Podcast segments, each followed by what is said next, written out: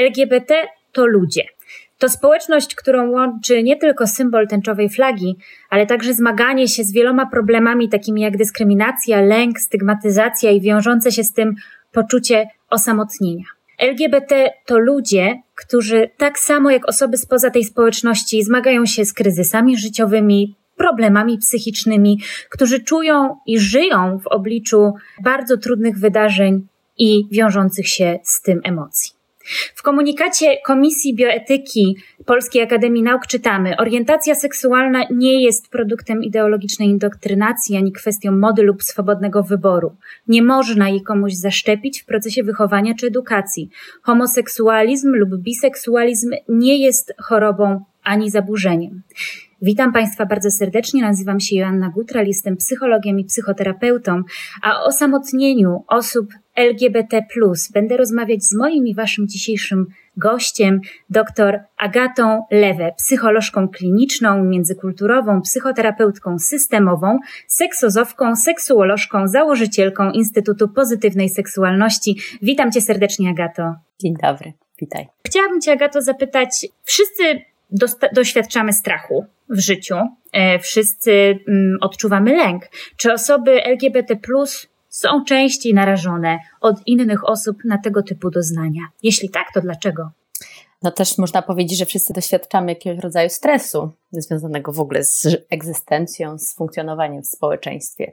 No oczywiście bardzo ważny tutaj jest kontekst i tego jakoś nie możemy wykluczyć y, z tego modelu biopsychospołecznego, to znaczy, że nie jest tak, że, że oczywiście indywidualnie mamy jak, jakąś konstytucję biologiczną, każdy z nas żyje w jakimś społeczeństwie i plus do tego mamy jakieś mm, psychologiczne mm, konstrukcję psychiczną, czy też to, jak, w jaki sposób wyciągamy narrację i, i, i stworzymy z naszych doświadczeń jakąś ciągłość. No i niestety, jeżeli chodzi o badania naukowe, no to pod tym względem jeżeli chodzi o populację LGBT, no to tutaj jakby są pod, podniesione te wszystkie statystyki dotyczące y, problemów z, właśnie z przetwarzaniem emocjonalnym, na przykład lęk, ale też zaburzenia afektywne, radzenie sobie ze stresem, zwłaszcza jeżeli mówimy o funkcjonowaniu osób LGBT w społeczeństwach, które dyskryminują, które nie mają regulacji prawnych, które nie wprowadzają jakie, jakoś tak, takiego mm, dyskursu o akceptacji, tolerancji, o też społeczeństwach, w których ta edukacja dotycząca właściwie o, o tym, co to znaczy orientacja seksualna, o, o czym, z czym to się je, ponieważ no, mamy heteronormatywne, w sensie, gdyby spojrzeć na to z perspektywy, że jesteśmy że świat jest raczej heteronormatywny, to znaczy że jest jakaś tam dominacja osób heteroseksualnych, statystycznie przynajmniej jest założony jakiś taki przepis na to, jak dobrze funkcjonować i pod tym względem y, regulacje i prawne, i instytucjonalne, i, i, i też jakoś kulturowo-społeczne są skierowane z, głównie z myślą o osobach, które wiążą się z, z osobami płci odmiennej. Nie? Najczęściej myślimy o tym w kategoriach kobieta i mężczyzna.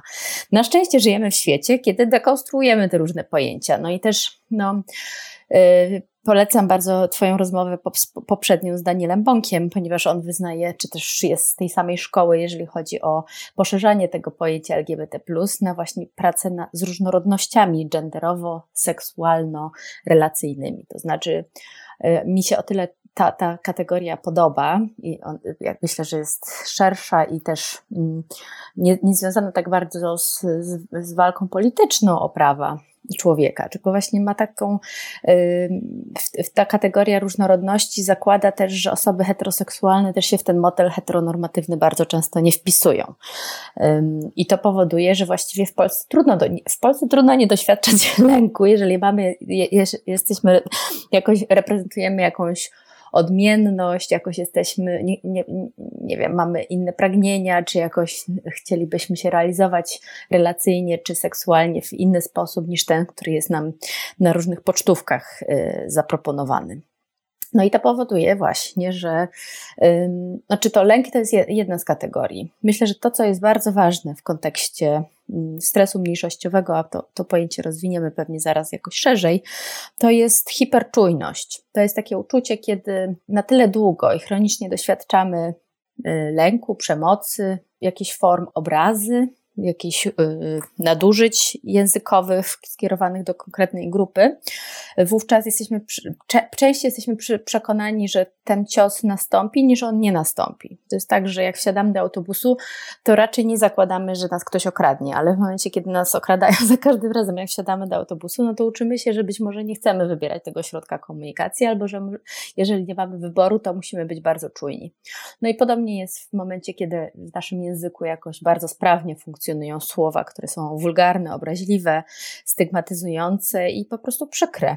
I na, na ten moment nawet bym też powiedziała, że, ta, że, te, że te przykrości też już wychodzą poza grupę jakby bezpośrednio zainteresowanych, czyli osób, które identyfikują się jako geje, lesbijki, osoby biseksualne i transpłciowe, ale też na te, wszystkich, te wszystkie osoby bliskie, sojuszników, sojuszniczki, przyjaciół, przyjaciółki, rodziny, osoby, które w pewien sposób też roztaczają, czy też mają poczucie przekonanie albo jakąś taką próbę roztaczania tarczy nad swoimi ukochanymi osobami. Nie? Że, że to, to słowo brzydkie skierowane w kierunku e, nawet nie osoby homoseksualnej, bo bardzo często ludzie sobie tak rzucają tymi wulgaryzmami ze względu na modę jakiegoś rodzaju, ale bez świadomości, że że to, to, że to wytrąca jakby z takiego bezpiecznego funkcjonowania ludzi, którzy właśnie, nie wiem, jadą z nami w autobusie, siedzą z nami w klasie,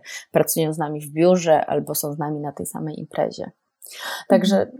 no, ja sobie tak lubię o tym to wyobrażać, że, że to jest, że to jakby konsekwencje są długo, długoterminowe i mocne na cały jakby nasz, już nie tylko ten system funkcjonowania taki społeczny, ale też yy, właśnie ten psychologiczny, to znaczy mamy różnego rodzaju objawy psychosomatyczne, czasami już w którymś momencie chorujemy, Y, doświadczamy różnego rodzaju przypadłości w ciele, mm, ale właśnie jesteśmy w stanie ciągłego napięcia.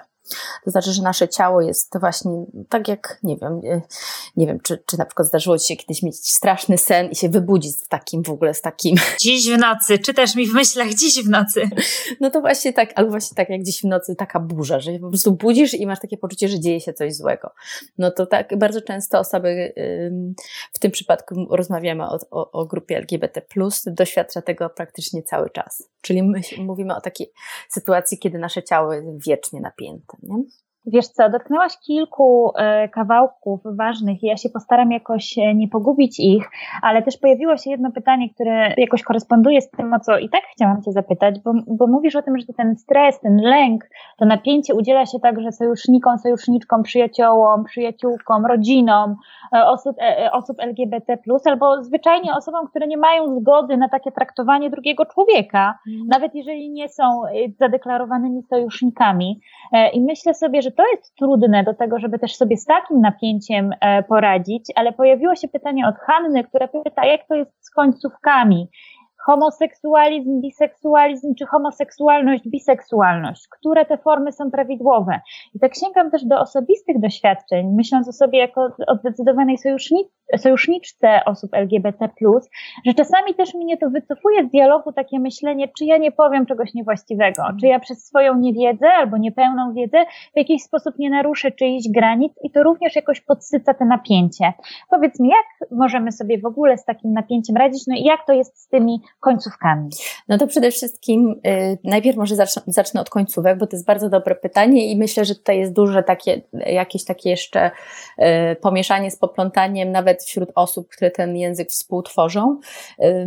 Ja lubię myśleć o izmach jako o pojęciach medycznych, czyli homoseksualizm, transseksualizm jako kategorie, które były diagnozowane do któregoś momentu medycznie, w diagnozie psychologicznej czy psychiatrycznej.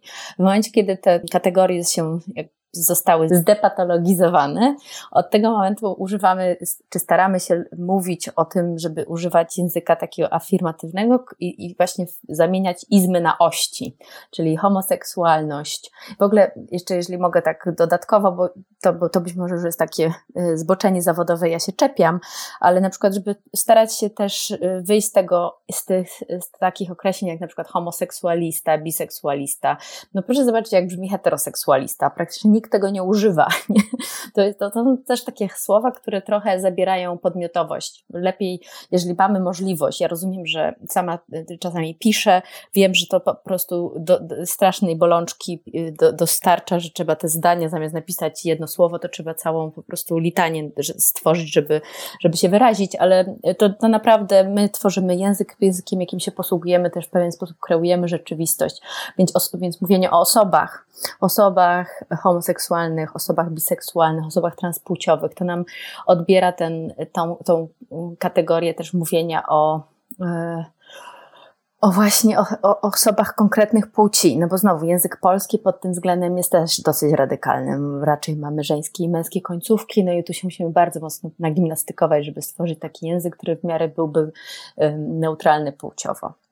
No ale jeżeli chodzi o, o to, żeby się, czy, czy bać się, czy nie używać tego języka, no przede wszystkim polecam taką y, uważność na to, jak mówimy i, i też otwartość i gotowość na popełnianie błędów, i um, otwartość na zadawanie pytań, żeby nie bać się, żeby zapytać, jak się do ciebie ma właściwie zwracać. Nie wiem, pierwszy raz rozmawiam, kiedy za moich czasów albo w, u mnie w środowisku zawsze się mówiło tak, ale teraz mam wątpliwość, czy to jest właściwe, czy obraźliwe. Um, jak ty się z tym czujesz, jeżeli, jeżeli w taki sposób się do ciebie mówi, nie? I, I to powinno być jakby takim pierwszym, e, pierwszym etapem. No ja też mam takie przekonanie, że osoby, które przygotowują się do zawodów pomocowych, osoby, które będą w przyszłości w swoich gabinetach mm, miały osoby nieheteroseksualne, to żeby y, starać się y, wykonać tą pracę, zanim wejdziecie do tych gabinetów. To znaczy, Wiadomo, że nie jesteśmy w stanie pojąć całej wiedzy o wszystkich e, problemach ludzkich i że w trakcie naszej pracy klinicznej będziemy poznawać osoby, które będą przyprowadzać historie, których nie będziemy mieć pewności, czy na pewno znamy dobry język, czy na pewno wiemy, co i jak, nie wiem, jak się e, odbywa, czy jak wygląda, ale na tyle, na ile możemy się przygotować wcześniej, to świadczy o naszym profesjonalizmie. To znaczy taka uwrażliwienie na właśnie pracę z osobami LGBT, y, na to, na to jakie są y, inne czy różne problemy, z którymi te osoby trafiają. Właśnie, bo z, bo z jednej strony jest taki błąd logiczny, że, że, że nie chcemy dyskryminować, trochę tak jak nie widzę koloru skóry, nie? Że, że nie widzę różnicy między homo i hetero, wszyscy mają tak samo, te same problemy, ten sam stres, już tutaj nie, nie histeryzujmy, mówiąc kolokwialnie. Ale z drugiej strony, yy, jeżeli przychodzi ktoś, czyli to, to jest jedna jakby skrajność, a druga skrajność jest wtedy, kiedy ktoś do nas przychodzi, mówi, że ma orientację nieheteroseksualną, i nagle sobie myślimy, a ta depresja to na, dlatego na pewno, że jest gejem, albo ta, e, ten problem y, z seksem to dlatego, że jest, ma tutaj, na pewno jest związany jakoś z tym, że prawdopodobnie jest lesbijką i tak dalej, i tak dalej. Więc warto, warto tutaj być bardzo czujnym, czy, czy przez przypadek nie wchodzimy w jakieś takie ramy e, swoich własnych przekonań i i jeżeli mogę coś też takiego powiedzieć z mojego poletka, mianowicie seksuologia praktyczna, a mianowicie, że ja im więcej pracy wykonacie na, na samych sobie, na swoich przekonaniach, czy treningi antydyskryminacyjne, jakieś treningi pracy z własną seksualnością, mm, to bardzo poszerza takie horyzonty i też daje ogromny wgląd w swoją własną pracę, ponieważ do gabinetu wnosimy swój gender, wnosimy swoją płeć. I to nie jest bez znaczenia też, jakie my mamy poglądy, ale też jakie mamy E, jakie mamy swoje własne historie. Myślę, że to nie tylko z poletka seksuologicznego, ale psychoterapeutycznego w ogóle, że testowanie i konfrontowanie swoich przekonań e, zazwyczaj przynosi nam więcej wglądu i wiedzy o nas samych i, i otwartości też takiej życzliwej, autentycznej na innych. E, pojawiają się kolejne pytania i mm, wprawdzie nie tego koniecznie miała dotyczyć nasza dyskusja w takim pod, pierwotnym założeniu, ale myślę sobie, że być może to jest istotne dla osób, które gdzieś zaczynają zaczynają zmagać się z tym tematem, zaczynają się w ogóle spotykać e, e, z, e, z tematyką LGBT. I myślę sobie, że też często dostaję takie pytanie w gabinecie: skąd się bierze depresja, skąd się bierze, nie wiem, fobia społeczna, a skąd się bierze zaburzenia afektywne dwubiegunowe? I zazwyczaj nie ma na takie pytanie jednoznacznej odpowiedzi, ale pojawiło się tutaj takie pytanie o to, skąd się biorą orientacje nieheteronormatywne i jaki może mieć na to wpływ życiowe doświadczenia E, na to, żeby taką orientację mieć. Przytoczyłam e, komunikat Komisji Bioetyki e, panu, że oto nie jest zaszczepione w wyniku wychowania, edukacji, nie jest chorobą, zaburzeniem mody czy wyboru, ale może odpowiedzmy na takie pytanie, skąd się biorą nieheteronormatywne orientacje? Tutaj dobrze jest to pytanie odwrócić zawsze i zadać pytanie, skąd się biorą heteronormatywne orientacje. Niemniej jednak tutaj nie ma jednoznacznej odpowiedzi. Wszyscy badacze są pod tym względem, w sensie mamy badaczy, którzy będą udowadniać, że to jakoś, y, że, to, że, że coś za to odpowiada, będą takie bada, badania, które mówią o tym, że to kultura, inne będą mówić, że to absolutnie, że biologia. No i na ten moment y, ja akurat przynajmniej jest, jestem w takiej grupie mm, badaczy reprezentujących stanowisko, że jest to zgodne z modelem biopsychospołecznym. I tak w ogóle można do tego włożyć wszystkie aspekty dotyczące naszej seksualności i relacyjności, a mianowicie, że właśnie mamy, rodzimy się z pewnym pakietem genetycznym, plus na to nakłada się nasze, nasze wychowanie, nasze y, środowisko, w którym się znajdujemy, a, a kolejnym etapem jest to, jak rozumiemy, jakie wyciągamy z tych, z tych wszystkich y, czynników wnioski i w pewnym sensie, ja w jaki sposób zaczynam się określać. I to jest o tyle ważne, że przecież ten, ten dyskurs nie jest nowy, no ale to jest stosunkowo nowy w naszej cywilizacji, dotyczący właśnie to kultura tożsamościowa, kultura właśnie mówiąca o tych wszystkich powstających grupach, y, które potrzebują bardzo y, jednoznacznie określić swoją indywidualność na tle innych społeczności. Można mówić o rasie, można mówić o etniczności, religii, y, nawet takie kategorie jak body positive, czy należenie do grupy fat people, E, że to, czy, czy, czy ruch e, z dzir na przykład. Nie chcę tego wrzucać w to samo co LGBT, ale w pewnym sensie to, to takie rozczłonkowanie różnych tożsamości w obrębie różnych ruchów jest myślę ważne, że znowu wracamy do tego, że czasami nie jesteśmy w stanie nawet w pozycji eksperckiej znać tych wszystkich pojęć, znać tych wszystkich identyfikacji i kategorii, ale dowiadywać się na bieżąco, co, co właściwie, jak na, i przede wszystkim nawet kiedy przychodzi do mnie kobieta, y, będąca w związku z kobietą, y, to nie, nie, nie pozwalam sobie, żeby nazwać jej lesbijką ani gejem, nawet jak, jak są wszystkie jakby tutaj czarno na białym dowody na to. Śmieję się oczywiście, bo to nie jestem doktorem House'em ani Sherlockiem Holmesem, ale chodzi o właśnie nawet to, jaka, jak dana osoba sama chce siebie określać. Nawet powiem szczerze, że, bo myślę, że to też jest o tyle ważne, że właśnie najczęściej to osoby nieheteroseksualne są pytane tak bardzo o te różne sposoby, dlaczego taka jesteś, albo dlaczego ty tak funkcjonujesz i co to właściwie znaczy.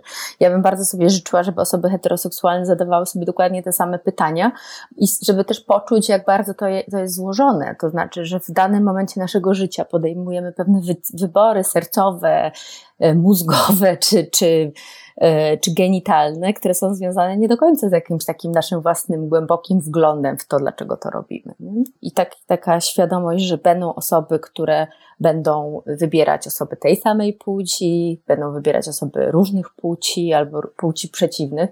I też to, tutaj pod tym względem to są już bardzo stare badania, czy Kinsey, czy potem jeszcze kolejne, y, kolejni badacze, którzy próbowali stworzyć skalę różnego rodzaju. To w tym momencie mówimy o skalach trójwymiarowych, to znaczy to, jaka, to pytanie, czy definiuje nas nasza przeszłość, czy definiują nas, nasze fantazje, czy nasze sny, czy zachowania, czy to czy jesteśmy w ogóle w stanie też przewidzieć, jak będzie ta nasza seksualność, czy seksualna trajektoria, jak ona się będzie rozwijać w przyszłości?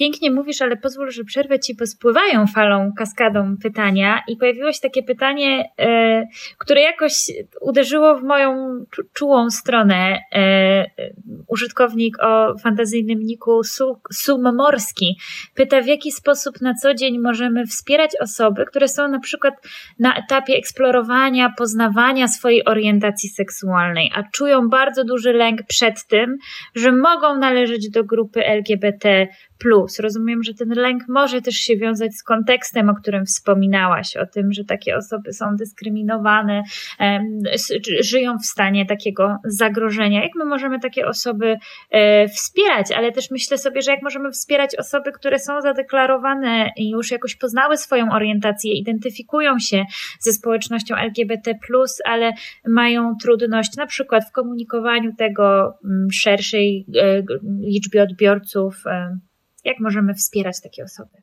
Y, kiedyś być może bym była jakoś taka bardziej hop do przodu, żeby jakoś, nie wiem, kupić literaturę i jakoś otoczyć się tęczowymi emblematami, żeby w miarę to było czy, czytelne dla osób z zewnątrz, że jesteśmy sojusznikami, sojuszniczkami, albo że mamy otwartość, ciekawość.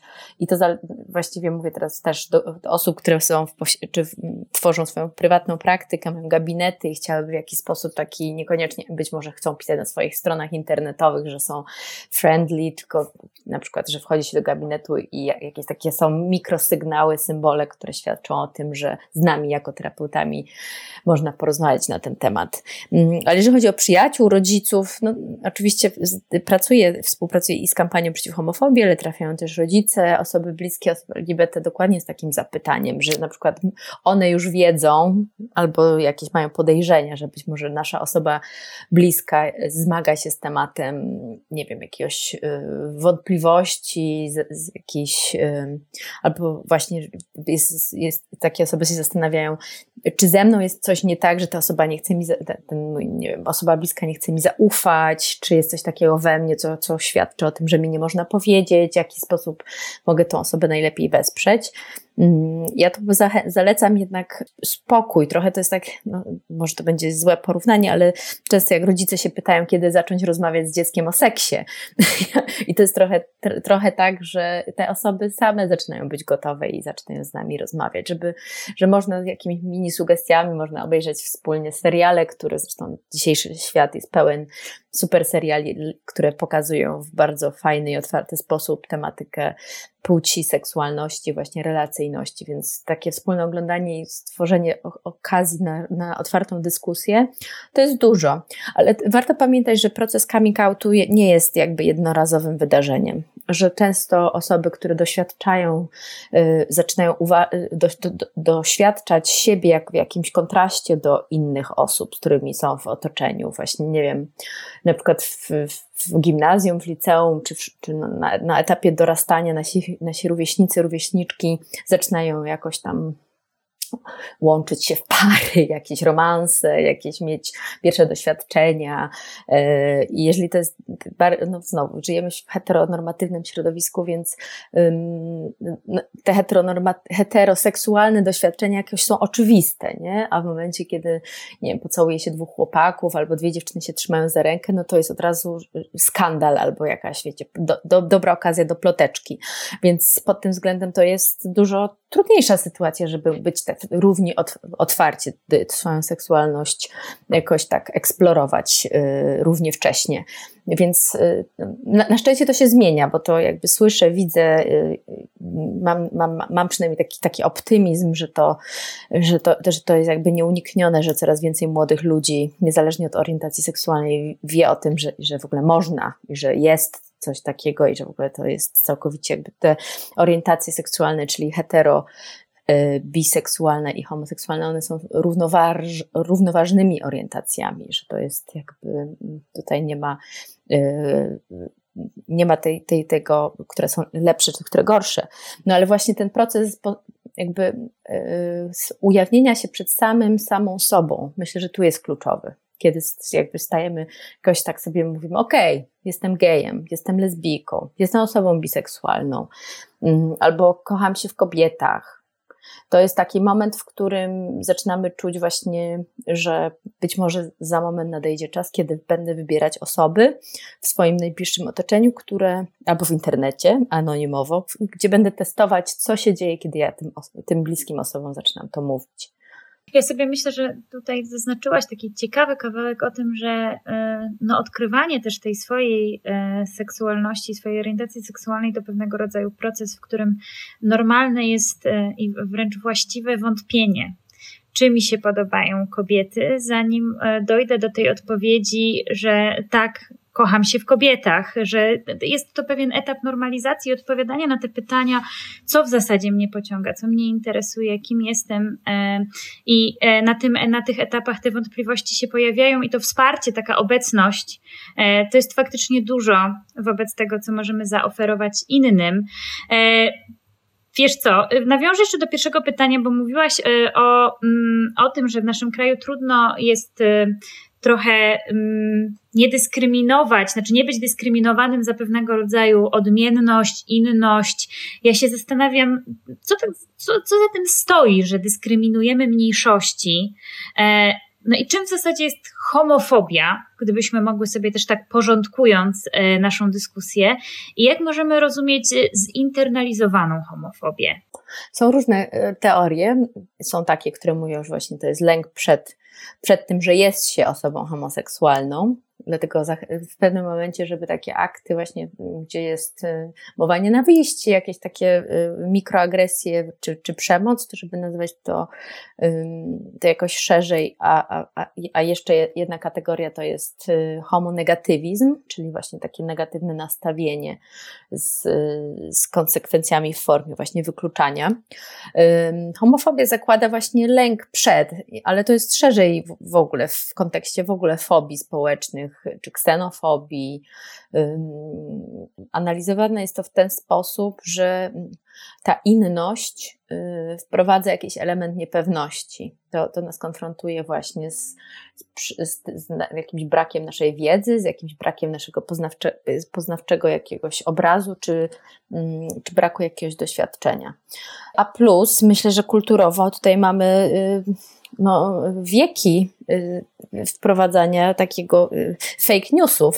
To znaczy, że, y, że tutaj można to zwalać oczywiście na Kościół, ale myślę, że bardziej na historię i kulturę, a mianowicie w ogóle krymini, krym, kryminalizacja homoseksualno, jeszcze wtedy homoseksualizmu, traktowanie pewnych zachowań seksualnych jak grzech w ogóle jako ciekawostka, myślę, że to jest super ciekawe językowo, że w ogóle heteroseksualizm wszedł do języka angielskiego, do słownika mm, w 1931 roku, ponieważ wszystkie zachowania seksualne dorosłych ludzi nienastawione na prokreację były uważane za perwersyjne, więc niezależnie od tego, czy seks uprawiało ze sobą dwóch mężczyzn, dwie kobiety, czy kobieta z mężczyzną, jeżeli to miało służyć przyjemności, a nie płodzeniu dzieci, no to to był uznawany za akt niegodny, czy wręcz grzeszny. Więc tutaj byliśmy wszyscy w tej samej trochę sytuacji pod tym względem. No a później, później jeszcze zostało to, to pojęcie medyczne, czy wężej psychiatryczne. No i jesteśmy teraz w tym momencie, kiedy do, większość krajów zachodnioeuropejskich wprowadza tak zwane Memorandum of Understanding, które e, nie, nie tyle mówią, że to jest nieetyczne, ale wręcz zakazują terapii konwersyjnych albo reparatywnych, czyli tych, które są skierowane na zmiany e, orientacji seksualnej, ponieważ wiemy, że jest to po prostu niewykonalne, niemożliwe i to się po prostu nie odbywa. No właśnie, no ale znowu y, pamiętajmy, jak bardzo te orientacje seksualne po pierwsze zależą od tego, jak my się utożsamiamy, a po drugie, że oh, jest tutaj w ciągu, w trakcie życia możemy doświadczyć tyle różnych wymian międzyludzkich, że właściwie mm, że to tylko pokazuje, jak bardzo płytka czy też wąska jest definicja seksualności w takim kontekście, o którym teraz mówimy. No bo jeżeli myślimy, że seks to jest penetracja, nie? no to w tym momencie tutaj mm, no stykamy się jeszcze z takim elementem dyskryminacji chociażby kobiet, które uprawiają ze sobą seks, bo jest często pytanie, w jaki sposób one ten seks uprawiają. Jak są mężczyźni, to jest od razu stereotyp, kto jest dawcą, kto jest biorcą, co jest albo co, co, co jest też pokłosie bardzo seksistowskim i antykobiecym, bo zakładającym, że osoba penetrująca ma więcej władzy, czy bardziej dominuje niż ta osoba, która przyjmuje i założenie, że właśnie osoba przyjmująca tę, tą penetrację jest osobą bierną, nie? czyli osoby tak jakby w trakcie seksu ta osoba leżała i nic nie robiła, tylko jakoś, jakoś mhm. właśnie. Więc to jest cała masa takich rzeczy, które jak otwieramy te puszeczki i zaczynamy je właśnie roz, zastanawiać się, jak, jaka za nimi stoi historia, to myślę, że, że jesteśmy w bardzo fajnych czasach, kiedy to nareszcie zaczynamy widzieć że ani, ten, ani homofobia, w ogóle te wszystkie izmy nie służą zarówno homoseksualnej grupie, biseksualnej to już w ogóle, ale osobom heteroseksualnym tym bardziej. Rozmawiałyśmy i w zasadzie od tego, od tego wyszłyśmy, zaczynając nasze spotkanie, od, mówiąc o osamotnieniu, o lęku, przyrównałaś do, tak, do, do takiego stanu bycia w takim ciągłym napięciu. Teo pyta, jak radzić sobie z trybem stałej czujności, jak się rozprężyć, kiedy jestem w tym bezpiecznym miejscu czy bezpiecznym otoczeniu i chcę jakoś z siebie zrzucić ten ciężar tego napięcia, które było w ciągu dnia. Co mogłabyś polecić? Pytanie, czy jesteśmy jakoś w trakcie studiów przygotowujących nas do pracy z ludźmi. Dlatego to mówię, bo jest dużo bardzo takich narzędzi psychologicznych, które się świetnie sprawdzają tutaj nie tylko przy hiperczujności, ale w pracy z osobami z PTSD, z, z no, um, albo w, w momencie, kiedy jesteśmy w ogóle w jakimś takim dużym stresie związanymi z różnymi okolicznościami. Czyli praca przez oddech, mindfulness. Dla wielu osób to będzie yoga czy ćwiczenia fizyczne. To będzie w jakiś sposób moment na zatrzymanie się i w ogóle poczucie w ciele, bo najczęściej to jest tak, że, że na tyle to jest stałe uczucie, że ono się staje dla nas normą, że my nawet nie wiemy, jak, że poczucie relaksu albo właśnie takiego rozluźnienia jest wprowadzane nas poczucie niepokoju i niepewności, bo jest to stan, który jest nam bardziej nieznany niż ten, kiedy jesteśmy w poczuciu ciągłego niebezpieczeństwa. Nie? To pokazuje mm. tylko w ogóle to, to, to, jak to jest straszne, kiedy to mówię, no bo kiedy doświadczamy, jako na przykład jest, mamy, e, ile mamy empatii dla, e, dla krzywdzonych dzieci, nie? kiedy wiemy, że doświadczają przemocy, to przełóżmy to też na grupę e, LGBT, która też bardzo często niestety tutaj mamy intersekcjonalność, czyli oprócz tego, że, że jest się w tej, nazwijmy to roboczo, mniejszością w naszym kraju uznawaną, to jeszcze dochodzą do tego elementy właśnie związane e, z rodziną pochodzenia, tym, czy mamy w ogóle akceptację też na innych płaszczyznach, nie? czy jest jakaś przemoc ekonomiczna, bo to jest jakoś związane też z tym, że mm, nasi bliscy na przykład nie wiedzą o tym w ogóle, czym jest orientacja seksualna, padają w naszym domu obraźliwe słowa, my wiemy, że się nie możemy z tego domu wydostać, bo gdzie pójdziemy? Na ulicę? I niestety wiele osób kończy na ulicy, wiele osób kończy spożywając substancje psychoaktywne, najczęściej alkohol, ale to też są oczywiście powszechnie dostępne jakieś narkotyki, to, to są sytuacje, kiedy ludzie odreagowują seksem, to są sytuacje, kiedy, kiedy ludzie uciekają z domu i próbują znaleźć szybko y, w miarę możliwości jakąś, jakiś azyl, czy w innym kraju, czy w jakimś innym mieście. Czyli mówimy o takim odcięciu od grup wsparcia, odcięciu od korzeni. I tak, jak sobie radzić samemu przez właśnie próby znalezienia takich sposobów na, na momenty oddechu, Wiem, że to tak brzmi, wiecie, spójrz w lustro i pomyśl, że jest dobrze i będzie dobrze. To jest bardziej oczywiście złożony proces. Ale jeszcze, żeby to nie brzmiało tak w ogóle y, smutno, to jeszcze chciałam powiedzieć o takim jeszcze jednym y, kryterium, które dopiero od niedawna jest włączone do teorii właśnie pracy ze stresem mniejszościowym, a mianowicie rezyli rezyliencję, teorie rezyliencji, mówiące właśnie o tym, że bardzo często no niestety, osoby doświadczające przykrości od najmłodszych lat też uczą się, jak y, lepiej funkcjonować. Bardzo często to są osoby dużo bardziej wytrzymałe albo właśnie umiejące sobie poradzić w bardzo trudnych sytuacjach. Też do mhm. terapeutów ważna informacja, żeby nie wchodzić w takie o bied, że wiesz, kat ofiara, społeczeństwo jako kat i osoba jako ofiara, tylko właśnie, żeby oddawać sprawczość Mhm. Rezyliencja, czyli taka odporność, elastyczność psychiczna e, w ogóle jest przydatną umiejętnością i faktycznie, tak jak słusznie mówisz, osoby, e, które się zmagają z takimi doświadczeniami są no, nomen omen zmuszone do uelastycznienia, co nie oznacza, że nie ponoszą pewnych konsekwencji. Natomiast są dwie publikacje popularno-naukowe w języku e, polskim, wydane niedawno przez wydawnictwo GWP, Siła rezyliencji i chyba po prostu rezyliencja i są to takie poradniki osobiste, więc zachęcam, jeżeli ktoś chciałby zgłębić e, ten temat, ale wiesz, myślę sobie, że tak, no my też z perspektywy osób e, dorosłych, dojrzałych, mających ze sobą jakieś doświadczenia, być może które potrafiły znaleźć sobie tę grupę wsparcia, to mm, ten świat wygląda trochę inaczej niż z perspektywy osoby młodej, która na przykład utknęła e, gdzieś w małym środowisku, w którym panują bardzo silne, silnie stygmatyzujące przekonania dotyczące osób LGBT, która jakoś nie potrafi podzielić się ze swoimi rówieśnikami, albo wie, że nie może, że nie zostanie to e, przyjęte, zaakceptowane, jakoś uważnione i, i tkwi w, takiej, w, takim, w takim środowisku, w którym czuje, że tego wsparcia nie ma.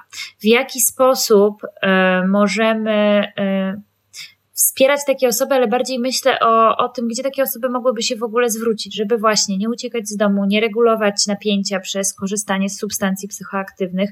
Czy są jakieś organizacje, telefony, miejsca, do których takie osoby mogą się zgłosić i porozmawiać o tym napięciu, o tym lęku, z którym się zmagają? Oprócz y, takich linii zaufania czy, czy niebieskiej linii, kiedy jesteśmy ofiarami przemocy, na pewno są organizacje, no, na pewno y, mogę tutaj polecić organizację mm, kampanię przeciw homofobii, która jest największą w Polsce organizacją, ale jest cała masa takich o tyle mniejszych, to, to co chcę powiedzieć, to to, że one działają regionalnie, to znaczy, że, że dane województwo, dana miejscowość, to jest bardzo często związane z aktywistami, aktywistkami, którzy w danym rejonie, regionie jakoś robią coś dla społeczności LGBT+.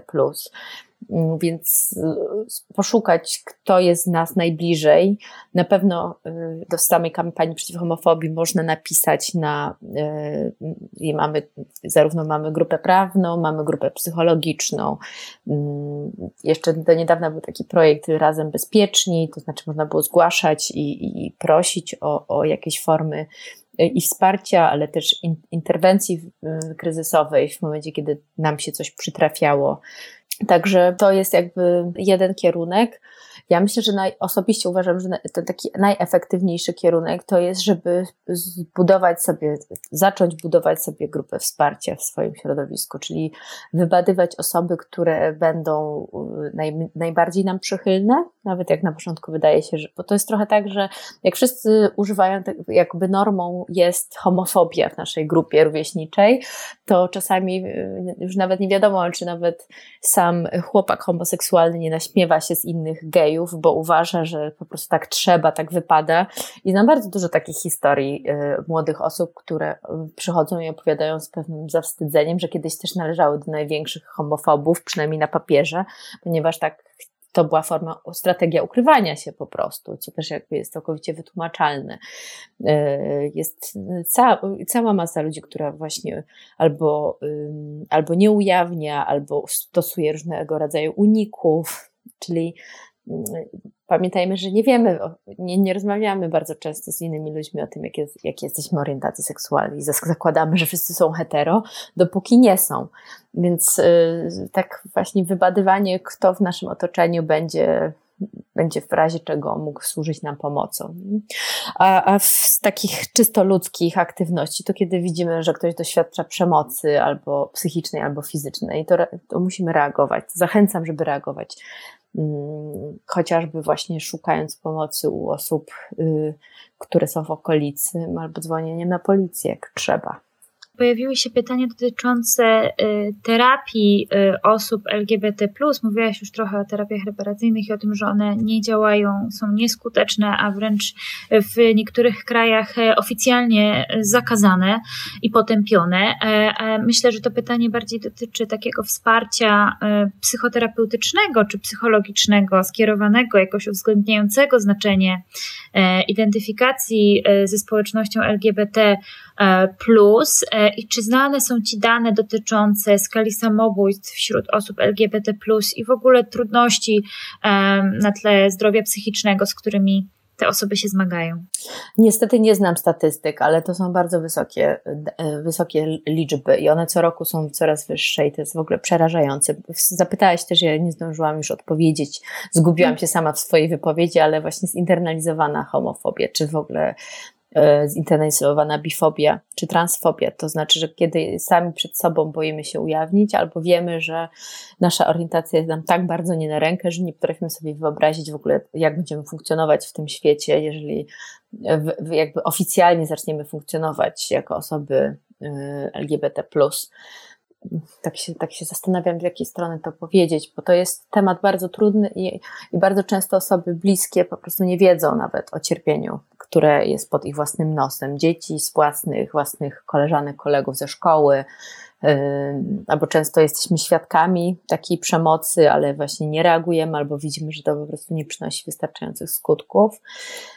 No i konsekwencją jest tak głębokie poczucie beznadziei, bezradności, które doprowadza do, do odbierania sobie życia. Więc jest to w naszych wszystkich też interesie, żeby jak najlepiej do, doedukowywać społeczeństwo i kształcić też, bo tu mówię do, do, rozumiem, głównie do studentów, studentek jakoś związanych z psychologią, czy... Nie tylko, mamy tutaj szerokie grono odbiorców. To właśnie myślę, że to jest w naszym interesie, żeby właśnie doedukowywać się w tym zakresie i, e, i, i tworzyć bezpieczne przestrzenie dla osób LGBT, LGBT friendly. To takie azyle właśnie, ostaje, ostaje bezpieczeństwa. Pojawiło się jeszcze pytanie e, o to, w jakie, jakie w ogóle trudności w zdrowiu psychicznym dotyczą e, osób LGBT, jako na przykład konsekwencji mm, tej stygmatyzacji czy takiego e, poczucia osamotnienia. I zastanawiam się jeszcze, jak to się przekłada nie tylko na samo zdrowie psychiczne jako jednostkę chorobową, na którą w konsekwencji może taka osoba cierpieć, ale w ogóle na funkcjonowanie w życiu społecznym, życiu osobistym, życiu uczuciowym, życiu zawodowym. Tych żyć mamy przecież sporo. No i seksualnym też, nie? Mhm. Właśnie wszystko, z czym trafia populacja ogólna do psychologów, myślę, że to jest, że, to, że tutaj pod tym względem jest, jakby wszystko, wymienić można wszystkie te same problemy, tylko bardzo często z trochę większym natężeniem. To znaczy, bardzo często osoby LGBT trafiają trochę później na terapię, mm, z dużą dozą też nieufności. Bardzo często trafiają osoby, które były już u innych terapeutów w przeszłości i doświadczali tam niewystarczającego zrozumienia, albo właśnie, albo, albo takie historie słyszymy dosyć, dosyć często, że, że byli terapeuci, którzy właściwie nawet odsyłali ze swojego gabinetu, albo kazali się na przykład pomodlić i, i jako forma terapii. Byli, są terapeuci, którzy każą się na, napić butelki wina i wtedy na pewno wszystko nam przejdzie. Albo po prostu taka, taka stara, dobra rada, że jak się nareszcie zakochamy we własny, właściwej osobie, to nam te wszystkie fazy życia się zmienią. To nie jest tak, nie wygląda właściwa terapia. Zaznaczmy to, gdyby ktoś włączył nagle transmisję w niewłaściwym momencie, to tak terapia nie wygląda. Dziękuję. Dokładnie. Jest tak, jak mówisz. Także znowu patrzeć na to pod, z poziomu właśnie indywidualnego i historii, jaką dana osoba przychodzi, przynosi do gabinetu, plus ta, ta, perspektywa szersza, czyli w jakim kontekście dana osoba żyje. Czy żyje raczej w środowisku, które u, jakby pozwala na pewną otwartość, bo to też jest bardzo fajne z kolei, że ja mam takie doświadczenie pracy terapeutycznej, kiedy osoby są bardzo mile rozczarowane. To znaczy że się na, właściwie okazuje, że tak się przygotowują do tego coming outu, a jak już wszyscy mówią, to właściwie nie ma żadnej reakcji, jakby co to jest otwieranie szampana i gratulowanie, aniżeli jakieś e, straty przyjaciół i odwracanie się najbliższych osób. Także pod tym względem to jest bardzo takie, że, że, że, że warto czasami zaufać, żeby się mile zaskoczyć ale warto też wykonać taką pracę, żeby sobie poobserwować naszych bliskich, bliskie i zorientować się, na ile tam rzeczywiście będziemy chcieli, chciały rozmawiać. Mm. No bo to, co jest bolesne w, kontekście jeszcze tej, tej hiperczujności, że czasami właśnie wydaje, wydaje nam się, że jest niebezpieczeństwo tam, gdzie go czasami nie ma nie? że jesteśmy już mhm. tak przekonani, że na pewno nie zostaniemy przyjęci z, z całym naszym, całą naszą osobą, że wolimy się ukrywać dla wszelkiego, dla świętego spokoju po prostu. I mhm. wtedy sami się pozbawiamy tego wsparcia. Mhm. Teo dodaje e, za raportem kampanii przeciw homofobii, że z ich danych wynika, że 28,4% dorosłych osób LGBT cierpi na e, zaburzenia depresyjne, kiedy w całym społeczeństwie ten, e, ta liczebność to około 5%. 5%. E, I myślę sobie, że epizod depresyjny czy depresja nawracająca to może być jakiś wierzchołek góry lodowej tego, co tak naprawdę dzieje się. Karol zadaje pytanie o to, jak budować narrację, myśleć o swojej płciowości w przypadku osób niebinarnych, jeśli już sam język upłciawia no tutaj jest w ogóle też taki element, na, na ile właśnie zaczynamy od, do, doświadczać siebie jako osoby niebinarne i czy to jakoś się manifestuje na zewnątrz i w jaki sposób w ogóle możemy zacząć mu komunikować to do naszych bliskich, bo właśnie to jest czasami kwestia imienia, zmiany imienia, czasami to jest kwestia jakiegoś właśnie y, eksperymentowania ze strojem, które jest właśnie takie wprowadzające, właśnie z jednej strony inni mogą się czuć wprowadzani właśnie w jakąś formę, nie wiem, że ktoś nas prowokuje albo że ktoś nas tutaj specjalnie testuje, nasze granice, a, a dana osoba po prostu z siebie wyraża. No, ja tutaj pod tym względem znowu sobie przy, zawsze przypominam swoją pierwszą, y, pierwszy wyjazd do Londynu i widziałam ludzi po, poubieranych w całkowicie jakiś taki kolorowy sposób, w tym śmieję się oczywiście, że miałam takie wrażenie, czy, czy tam niektóre osoby idą na, y, na zabawę jakoś, że są tak specjalnie przebrane. Potem sobie zdałam sprawę, że właściwie dlaczego ludzie nie mogą się ubierać tak jak chcą. No i pod tym względem mam tutaj y, ogromny jakiś taki zawsze kłopot z, z, tym, że w Polsce trzeba wyglądać jak najnormalniej, żeby w ogóle mieć ten passing, żeby, żeby dobrze funkcjonować. Więc jeżeli chodzi o odkrywanie własnej niebinarności, to myślę, że tutaj jest y, też ten element jakiegoś takiego poszukania, w, no, bo bardzo często trans, transpłciowość jest jakoś mylona z niebinarnością. Jest taka potrzeba właśnie, nawet osoby, często słyszę od grup transpłciowych, że trzeba się określić, a z drugiej strony jest taka grupa bardziej queerowa, że się nie trzeba określać. Także pod tym względem myślę, że tutaj mamy jeszcze trochę rzeczy do zrobienia, ale widzę, że to się na szczęście też zmienia ze względu znowu na, na widoczność osób niebinarnych w różnych przestrzeniach społecznych, które mówią, które mówią właśnie o tej, o tym, że, że nie da się siebie czasami przeżywać jako jednoznacznie kobiecym, jako jednoznacznie, yy, jednoznacznie męskim jednoznacznie żeńskim. Ale jak mhm. taka osoba trafia do gabinetu, to znowu to jest bardzo ważne, żeby się zapytać, co to znaczy dla danej osoby. Że tutaj nie można za kogoś wymyślić i, i przeczytać jakiejś jednej te teorii niebinarności. Niestety. Mhm. Niestety i stety. Mhm. Kubot pyta e, o to, czy e, są jakieś badania, czy, czy znasz takie badania o wpływie stresu mniejszościowego, który, jak rozumiem, doświadczają osoby będące członkiem jakiejś mniejszości, w tym przypadku LGBT, e, na choroby autoimmunologiczne. Niestety nie, nie jestem w stanie się wypowiedzieć w tym obszarze, bo w ogóle. Jasne, a co powiesz o w ogóle stresie mniejszościowym? Jak on się objawia? Czy co, co to oznacza ten stres mniejszościowy? Dlaczego dotyczy osób, e, może dotyczyć osób LGBT?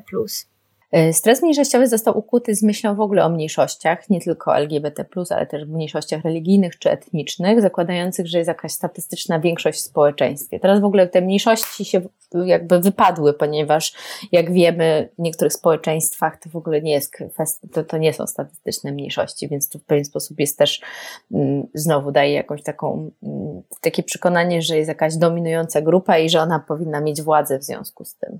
To, co jest ważne, to, to przede wszystkim to jest to, co różni stres mniejszościowy od innych stresów, to to, że on jest chroniczny, unikatowy yy, i jakoś szczególnie związany właśnie z doświadczeniami osób należących do tych grup.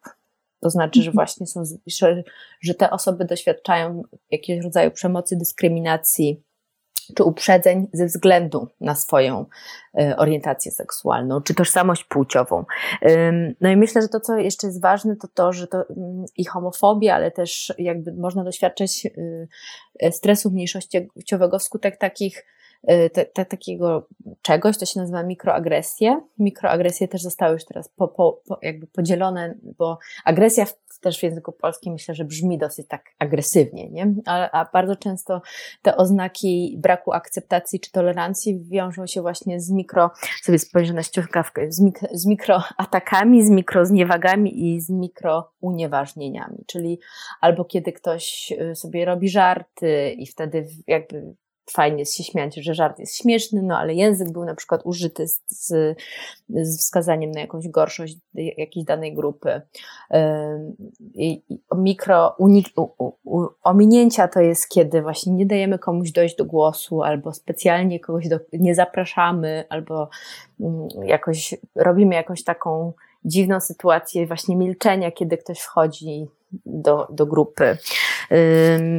No i mikrozniewagi to kiedy właśnie tak sobie różne y, robimy takie żarty w momencie, kiedy ktoś, ktoś jest y, dajemy do zrozumienia, że dana osoba jest niemile widziana w naszym otoczeniu. I to wszystko właśnie wpływa. No, ja tutaj nie mam takiego poczucia, że są jakieś, jest jakaś li, lista jednoznacznych y, objawów. Myślę, że, że tutaj wszystko może się manifestować. Dlatego, jeżeli kiedy przychodzi osoba LGBT do gabinetu i mówi o swoich objawach, to warto mieć na uwadze, że to mogą być wszystko elementy Y, zarówno tych takich standardowych klinicznych problemów, ale też, też nasilać się to pod, pod wpływem stresu mniejszościowego. I to jest o tyle trudne, że tak jak na przykład, nie wiem, mamy, pracujemy ze sobą w depresji, która jest w jakimś takim bardzo dla siebie niedobrym związku. No to bardzo często, oczywiście terapeuta nie ma prawa mieć takich opinii, ale w pewnym sensie pracuje na wzmocnieniu jednostki, żeby opuściła miejsce czy okoliczności, czy zmieniła okoliczności, które powodują y, występowanie danych objawów.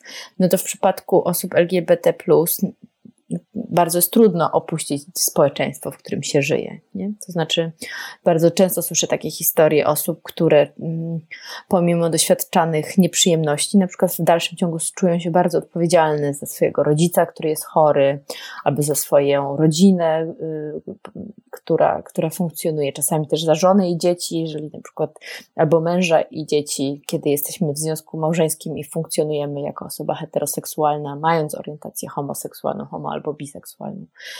Mm, także to są takie trud, trudne decyzje i trudne rozważania, w jaki sposób najlepiej pomóc, wiedząc, a, a zwłaszcza w takich okolicznościach, jakie mamy w, obecnie w Polsce, czyli właśnie nazywanie ludzi ideologią, jakieś takie właśnie unieważnianie cudzego doświadczenia.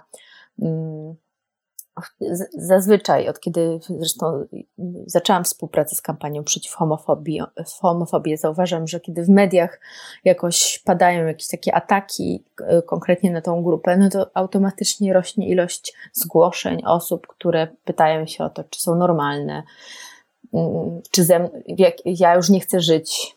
Proszę mi powiedzieć, w jaki sposób mogę, mam żyć, jak tutaj się nie da żyć.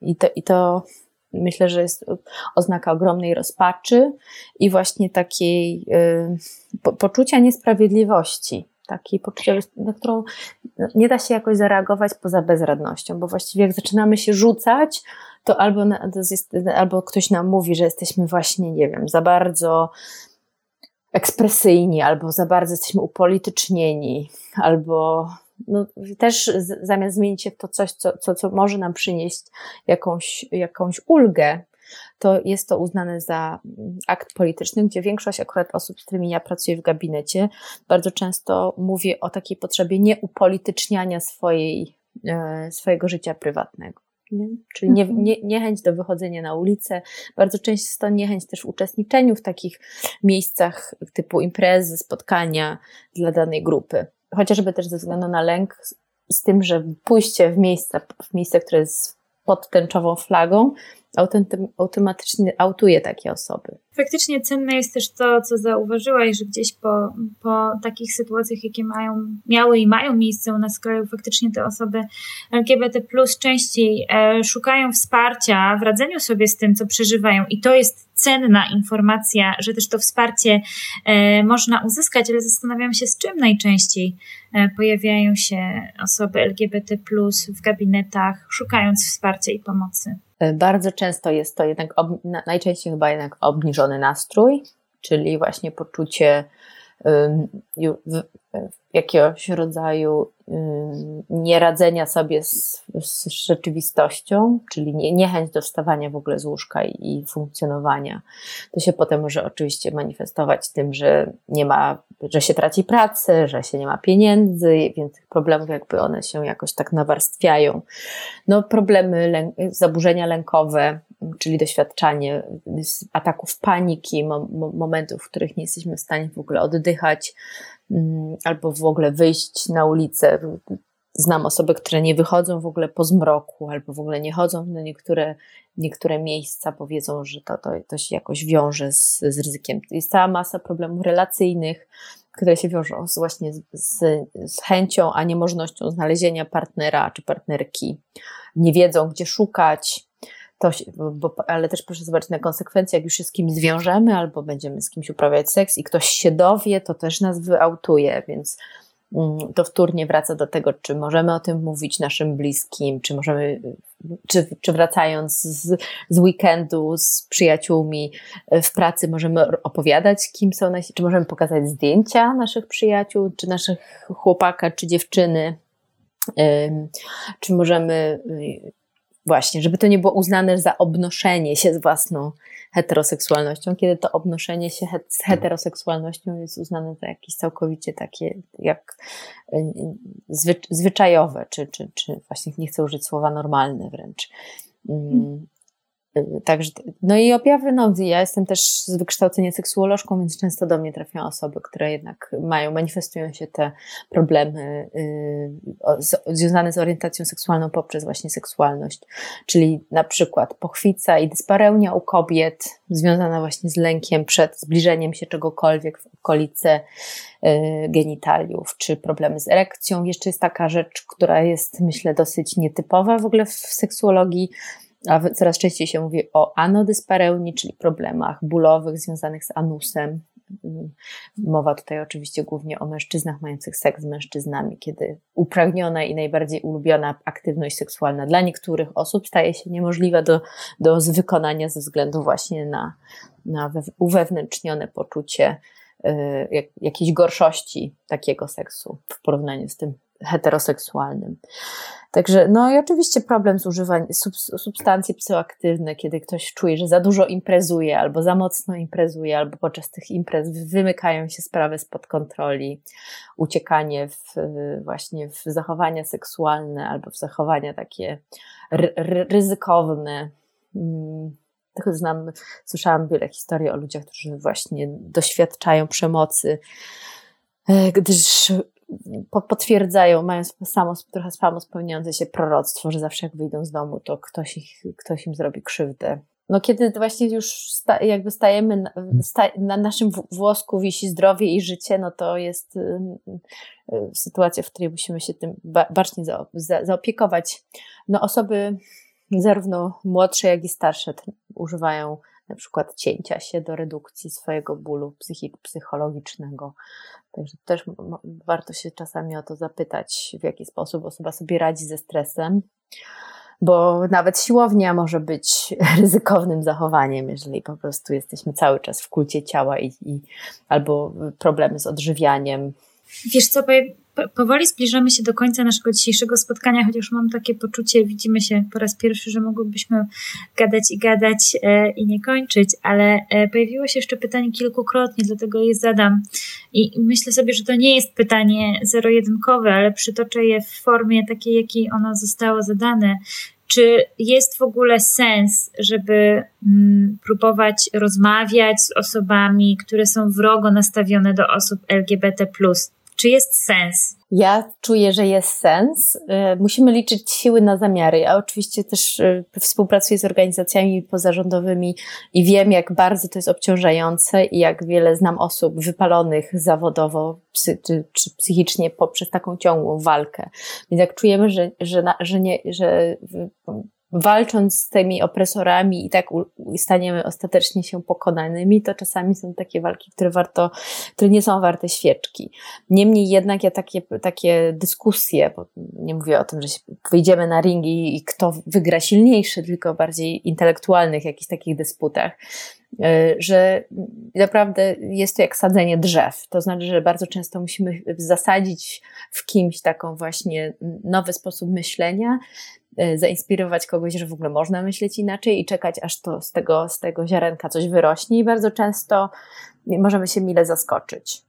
Widziałam i słyszałam takie historie, które są super właśnie pod tym względem, że właśnie ktoś kiedyś był wielkim tutaj homofobem, a po kilku latach pierwszy staje i mówi zostaw moją, mojego przyjaciela czy przyjaciółkę, nie będziesz tutaj krzywdy robił osoby, która która jest od ciebie słabsza, albo która po prostu nie potrzebuje y, tutaj dzisiaj sobie psuć wieczoru twoimi opowieściami o nienawiści. Myślę, że już lada moment będzie można także podesłać e, ten materiał e, jako taką formę zapoznania się z rzetelną wiedzą, którą Agato przedstawiłaś mi i naszym e, słuchaczom. To jest ważna rola sojuszników i sojuszniczek, żeby sadzili drzewa. Ja się z tym zgadzam, że, że należy te drzewa tolerancji i drzewa inspiracji, i świadomości i wiedzy sadzić i, i czekać, aż one wzrosną i, i chcę wierzyć i głęboko wierzę, że wzrosną. E, bardzo dziękuję za udział. E, moim państwa, z Państwa gościem była dr Agata Lewe. Bardzo dziękuję e, naszej ekspertce za to podzielenie się, za wiedzę, za obecność i za uważną życzliwość, którą okazała. Dziękuję także Państwu za to, że byliście, za to, że zostaliście z nami do końca, za wszystkie pytania, które zadaliście. Ja przypomnę, że ten materiał będzie dostępny na kanale YouTube Strefy Psyche Uniwersytetu Uniwersytetu SWPS, ale także e, zapisy w postaci podcastu na Spotify, e, SoundCloud. E, zachęcam do zapoznania i do udostępniania, słania w świat jak liście z tych zasadzonych drzew tego materiału. Śledźcie Państwo także kolejne wydarzenia strefy psyche Uniwersytetu SWPS na stronie www.swps.pl ukośnik strefa myślnik psyche. Agato, bardzo dziękuję Ci za udział. Dziękuję bardzo. Dziękuję Państwu. Do zobaczenia.